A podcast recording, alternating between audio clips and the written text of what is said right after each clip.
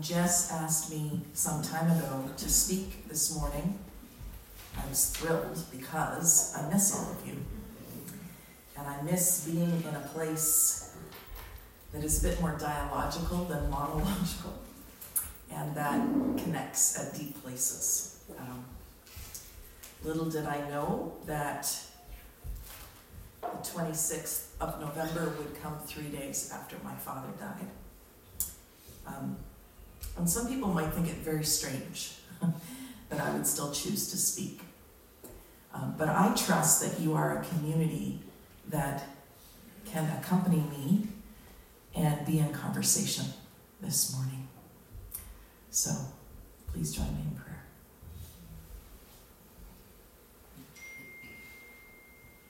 Living Lord Jesus Christ, I pray that you would hide me in the shadow of the cross, that you yourself would be seen and heard.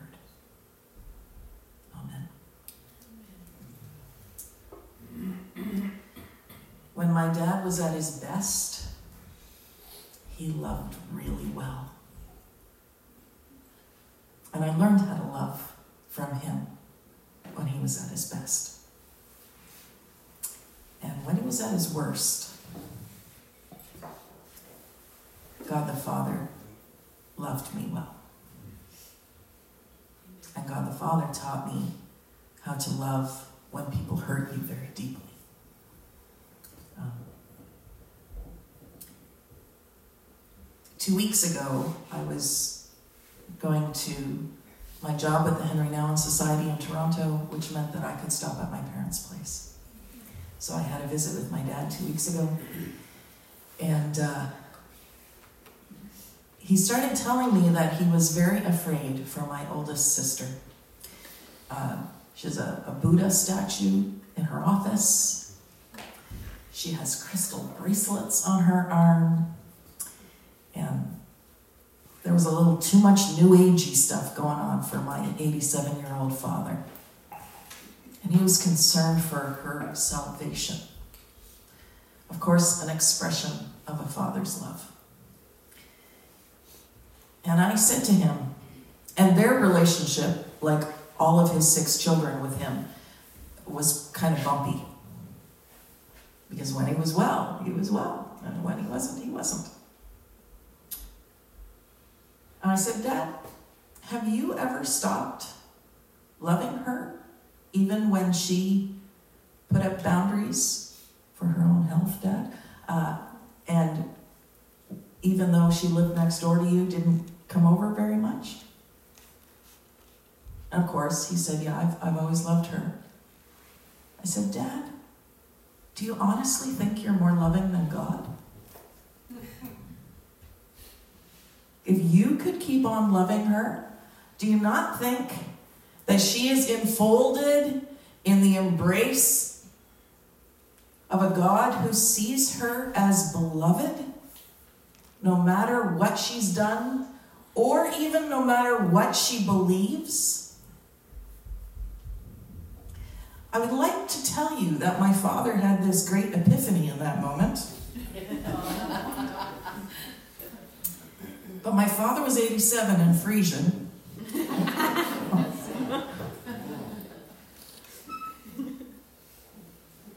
But when I looked at the lectionary reading, particularly, of course, the gospel reading for this Sunday,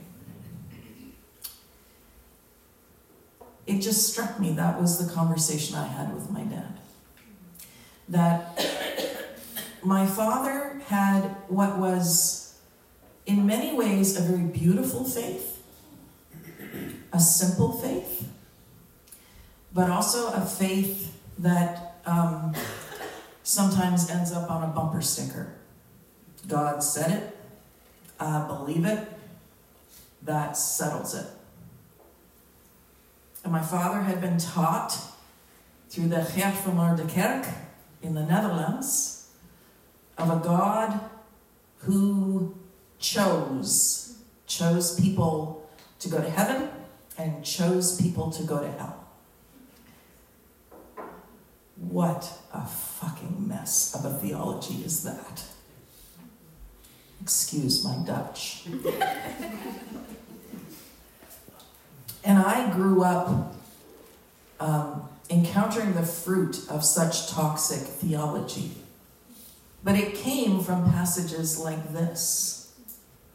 And so I want to talk about just two things this morning. I want to talk about protest and practices. Over the years, um, I tried to have a lot of theological conversations with my dad. And on one hand, he really liked it because he was very proud of all six of his kids. And he was proud that we were smart. If you feel like you're getting the practice run at the eulogy, thank you for being gracious with me. um, my father immigrated, and so he had an eighth grade education. And so, even though he grew up in a church that didn't believe women should be in ministry, he was kind of secretly proud that I became a preacher. We would talk about theology, and he would inevitably kind of hit a wall. And I don't think he ever realized how much he hurt me when he said, Yeah, I've unfriended you on Facebook because I'm sick and tired of all that LGBT and Richard Rohr stuff. And that was like seven years ago. So my father missed a lot of my life considering most of us kind of keep up with each other through social media platforms. But this theology that held him captive was so energized by this deep fear around election. I'm working for the Henry Nouwen Society, so you know you're going to get a Henry quote. Henry said, Fear filled questions will never lead to love filled answers. And so, even though my dad had this deep, abiding faith, it was hard for him to get to very generous, love filled answers because he started out with fear filled questions. My mother died when I was 16 months old, and I have no memories of her. She was 25 years old, and she left two daughters behind. So I asked, would ask my dad. Uh, when, when my sister turned 40 and I did some research, I found out that between diagnosis and death was only three months. So I asked him, you know, how, how did you deal with that with God? And I'm still kind of pissed off when I think about what he said. He said, We accepted it. And I wanted to say, Are you serious? I did say, Are you serious? I wanted my dad to say, We wrestled. We shook our fists at God. How can you be loving and leave a little girl behind who has no memories anymore of who she is and where she came from? But my dad said, We accepted it because God is sovereign. Amen. And that's how my dad was raised. And in some ways, maybe there's something beautiful about that. But I would say to my dad, Dad, you do understand that even our English translations are interpretations. Like some human being had to look at a word in an ancient language and decide what English word should be used to help us understand. And they're human. And not one of us has a perfect pipeline to God, Dad. And so we need to have a way to engage the scriptures that don't lock us in to interpretations that are nothing like the character of God that we come to know through the spiritual practices that bring us into awareness and communion. Now, I grew up in a home where we read uh, the Bible and our daily bread that one was for you, Janelle. Mm, thank you, thank you. At, at lunch and dinner. And dinner. Yeah, yeah, yeah. Yes. and if you're lucky at school. too. and so you'd think that this kind of consistent, faithful practice would have deposited a depth of faith in us. And we hated it. Made us late for Little House on the Prairie. it's like, and if you had to go to the bathroom, it didn't matter. You had to like sit through it. My father had these practices that were so faithful, much more faithful than I've been through my life. But I have come to understand spiritual practice as something that awakens us, causes us to be alert, to see those things which mirror to us a God who is creator, a God who is sustainer, a God who is making things right, a God who loves beauty and loves beautifully. And then spiritual practice draws us into communion. Once we've been awakened, we, we come into this deep, intimate place of connection. So we know. My first degree is a phys ed degree. Hard to imagine. I don't know, that stuff about the fat sheet made me a little worried. Um, but what I know from studying phys ed is that you exercise and you train and you practice, and something becomes muscle memory. So that when you want to be at your peak, you don't have to think about anything. You, it's such a part of you that you live it out with intensity and intimacy. And so, devotions, quiet time, reading our daily bread, doing it twice a day, didn't do it for me. But coming into a practice where being awakened to the presence of God and then believing deep in my gut that I could commune with this, it's Christ the King Sunday, with this King of Kings, creator of everything, that there was an intimate nook under the, the shelter of the wing of our Father, Parent, Mother, God.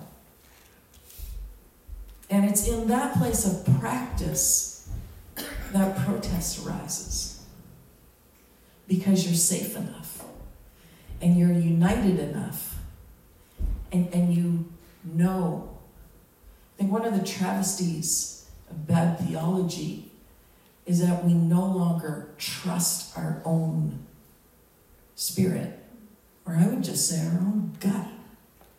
We don't trust it anymore if it doesn't line up with what we've been told. And yet, all through the scriptures, we see people protesting saying, God, that's not you. You can't destroy a city, Twin City. What if there's a hundred faithful people there? Abraham goes down to what, 10, right? Why didn't he go down to one? Why didn't he say if there's one? Because Jesus told a parable about one sheep, since we're on to sheep on Christ King Sunday. There is a pattern of protest.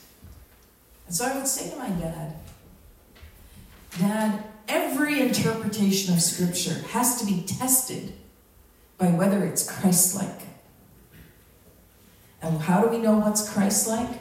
Well, we begin by looking at the life and ministry of Jesus. And what did Jesus do and say, and who did he relate to, and how did he relate to them? But we are fed by every word that comes out of the mouth of God. And it is actually, in the Greek, an ever flowing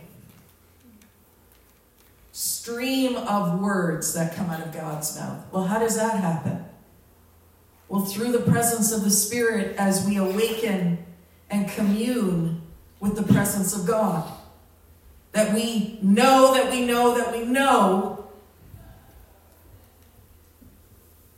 that a God who teaches us as an overarching ethic, particularly in the Gospel of Matthew, to love our enemies, doesn't then get to turn around and burn them forever in hell.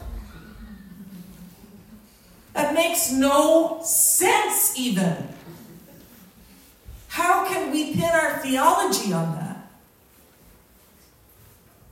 And so we protest and say, okay, that's what it looks like on face value, but there's got to be something else going on here. And then there are people who have spent their entire lives in profound academic study who can help us out. And we understand oh, this is like a parable, not a theological teaching. And it's a parable that comes in a series of parables that are apocalyptic in nature, that have a certain overtone of judgment. Why? Because the gospel writer is particularly concerned with the persecuted church. This vulnerable, fragile in a way, early church that was being tormented, persecuted, tortured, imprisoned. They were hungry.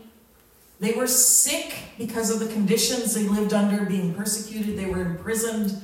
All the things that Jesus is saying, the sheep looked after those needs of the persecuted church, but they had no idea. It came up and out of their being. Well, maybe because they practiced an awareness, an awakening, and a communion with divine spirit, whatever they called it. But there was something in them connected to the goodness of the divine spirit in the world that said, don't stand by as people suffer. Don't stand by and do nothing when people are persecuted. Don't stand by and let people starve to death in prison because no one's bringing them anything to eat. Margaret Mead once said that she counted as the first sign of a civilization a healed femur bone because it meant that that, per, that organism was cared for. Because normally, in a survival of the fittest, you break your femur bone, you're lunch for somebody. But a healed femur bone meant that someone cared for that being, protected them, fed them, tended to them. And Jesus in this parable is saying, if that which comes up and out is a connection to that caring, protecting, loving, nurturing, tending goodness in the world, then you are with me.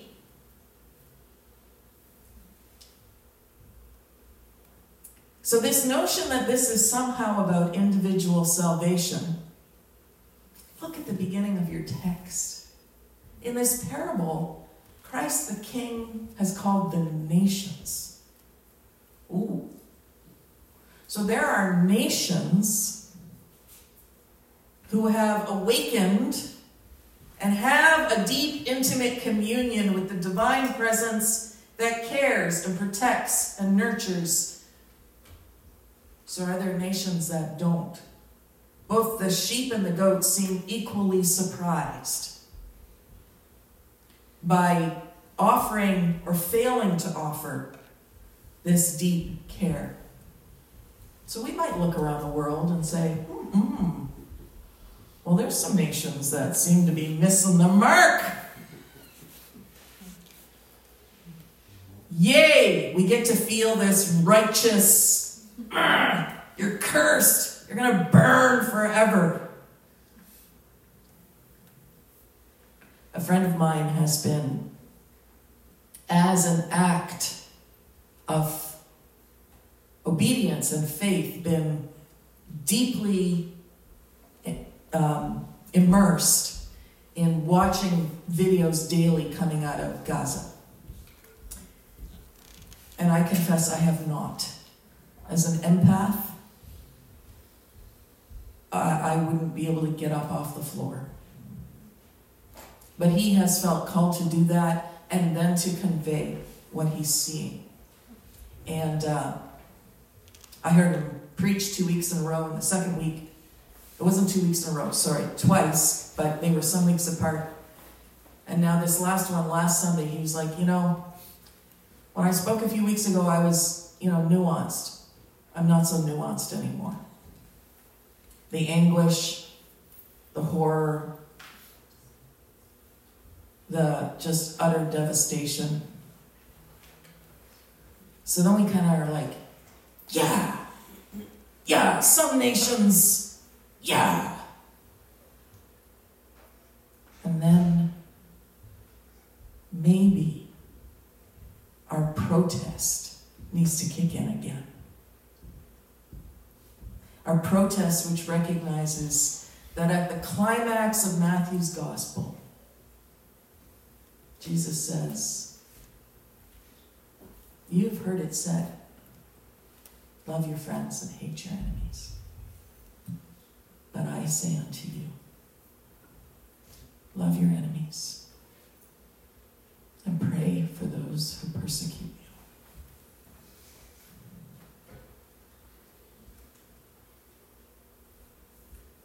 A God who lays out a blueprint of justice and mercy. First of all, doesn't turn around then and be an unmerciful, miserable master. And we don't get to either. My father was 87, which sounds really old. Um, someone asked if he lived a good life. In many ways, he did. He built a home for my mother and him at age 83, so that was pretty good. Uh, the last couple of years, he's been on oxygen and pretty much stuck in his La-Z-Boy recliner, which he hated, and yet he fought for life. He was always dreaming, looking forward, and uh, and he always rallied. So in a way, when he died on Wednesday, it was a bit unexpected, which sounds just weird, I know, but um, I think I thought he would live forever, not consciously, but because he was strong and he was faithful. And now,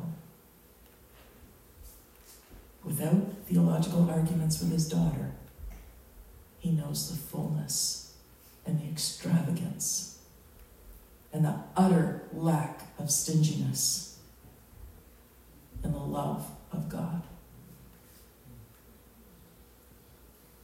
And my guess is that he's a little bit like the rich man saying, Hey, could I just go tell my wife? And could I say to my kids, Sorry, I missed it a little bit?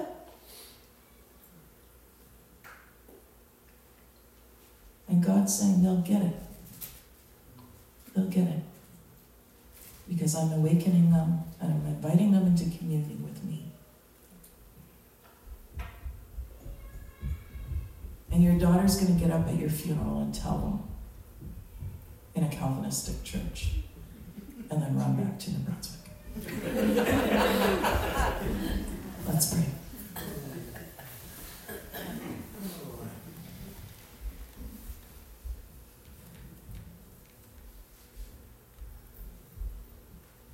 Sometimes in little places deep within us,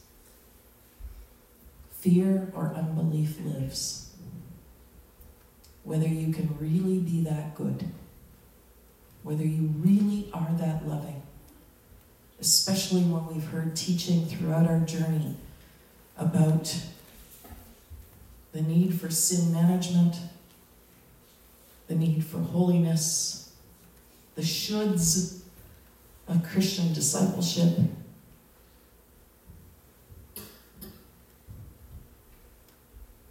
Even when we read texts like this morning, it can trigger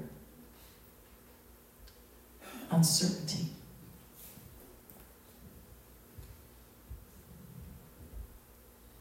And so we protest that this morning. That is not who you are, God. You look at us and you call us beloved.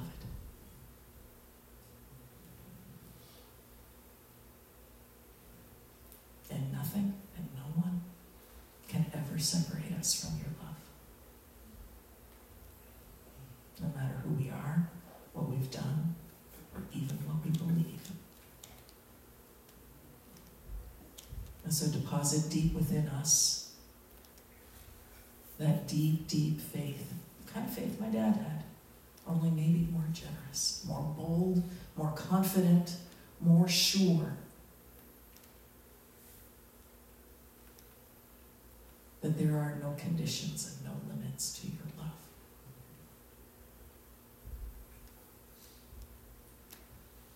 In the midst of grief, there is gratitude. In the midst of struggle, there is deep grace. So we say thank you. Amen.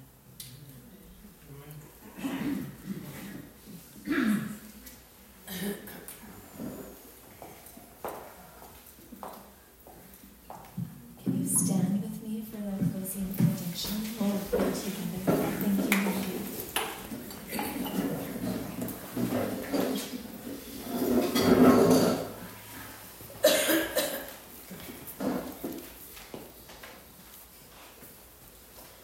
So now we go from this place back into the world. to proclaim the saving message of God in word and action, in challenge and compassion to all creation. And we go in the confidence that comes from knowing that Christ's limitless grace, God's infinite love, and the Holy Spirit's relentless companionship always encompass us and are always within us. May God, the Creator, who made heaven and earth, Bless us with creativity and wonder. may Jesus, who walked through fields and cities, Bless us with kind hands and listening ears. may the Holy Spirit, who is around us and within us, Bless us with the courage to be caring and just. May we work and walk in the strong love of the Trinity all our nights and days. In the name of the Father, the Son, and the Holy Spirit. Amen. And may you go with Wendy and her message. Blessings to you this week. Doxology.